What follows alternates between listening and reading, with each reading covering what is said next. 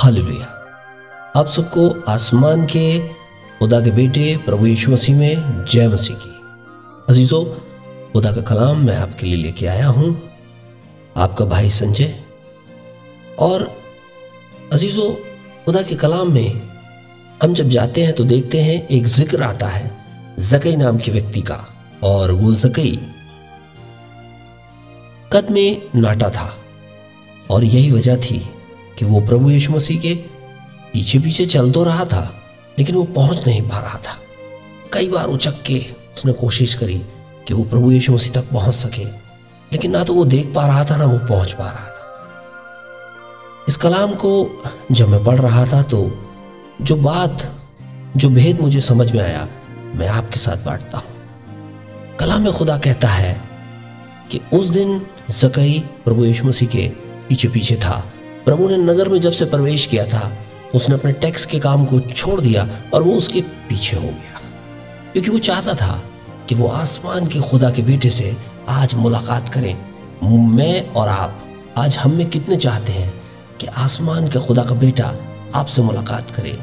और बाइबल ऐसा बताती है कि वो जब काफ़ी देर थक गया तो वो एक पेड़ पे चढ़ गया और उसने उस पेड़ से प्रभु यीशु मसीह को देख ही रहा था तभी प्रभु यीशु मसीह ने आके उससे कहा, जकई, नीचे आ जा।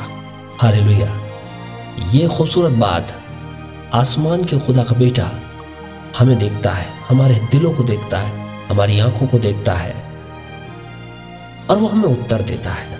मगर आज वो आपसे ऐसा कहे, मुझसे ऐसा कहे, हमें क्या करना होगा कलाम हमें बताता है साफ़ साफ़ हमें बताता है कि जकई नगर में यीशु मसीह की जाने के अंदर जाते वक्त ही उनके पीछे था और उनके पीछे पीछे चल रहा था। मगर सवाल ये उठता है कि उसको कैसे पता कि इसी पेड़ के नीचे से प्रभु यीशु मसीह जाएँगे? अजीजों, वहाँ कई पेड़ थे और कई रास्ते भी होंगे, लेकिन वो उसी पेड़ पे कैसे चढ़ा?